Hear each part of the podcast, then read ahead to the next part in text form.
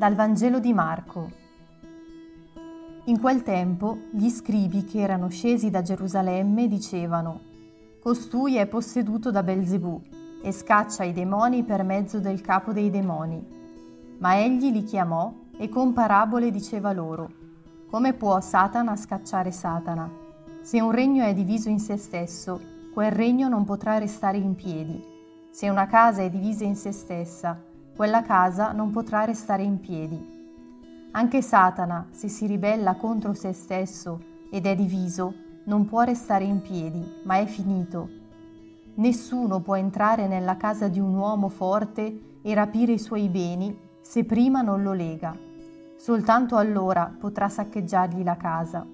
In verità io vi dico, tutto sarà perdonato ai figli degli uomini, i peccati e anche tutte le bestemmie che diranno ma chi avrà bestemmiato contro lo Spirito Santo non sarà perdonato in eterno, è reo di colpa eterna, poiché dicevano è posseduto da uno spirito impuro.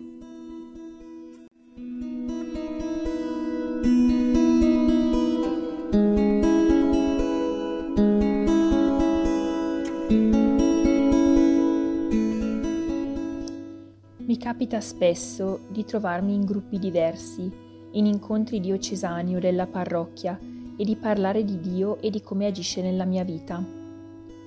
A volte mi trovo a fare dei ragionamenti complicati e astrusi, nei quali rimango intrappolata e che al posto di farmi sentire più vicina a Dio mi allontanano, perché mi rendono il tutto difficile da comprendere.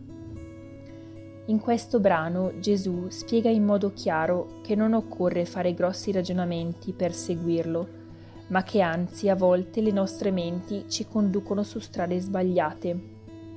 Infatti gli scribi, a causa di chissà quali convinzioni, erano arrivati a dire che Gesù era il principe dei demoni e che per questo cacciava i demoni stessi dalle persone.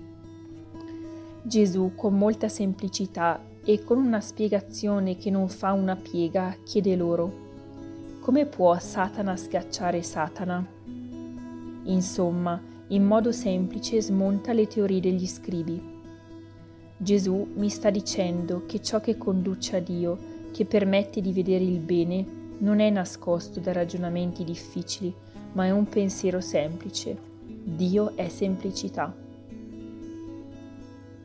Se qualche pensiero nell'ultimo periodo mi ha fatto credere che Dio è complicato, lo allontano da me Chiedo allo Spirito Santo di scendere e di illuminare i miei pensieri.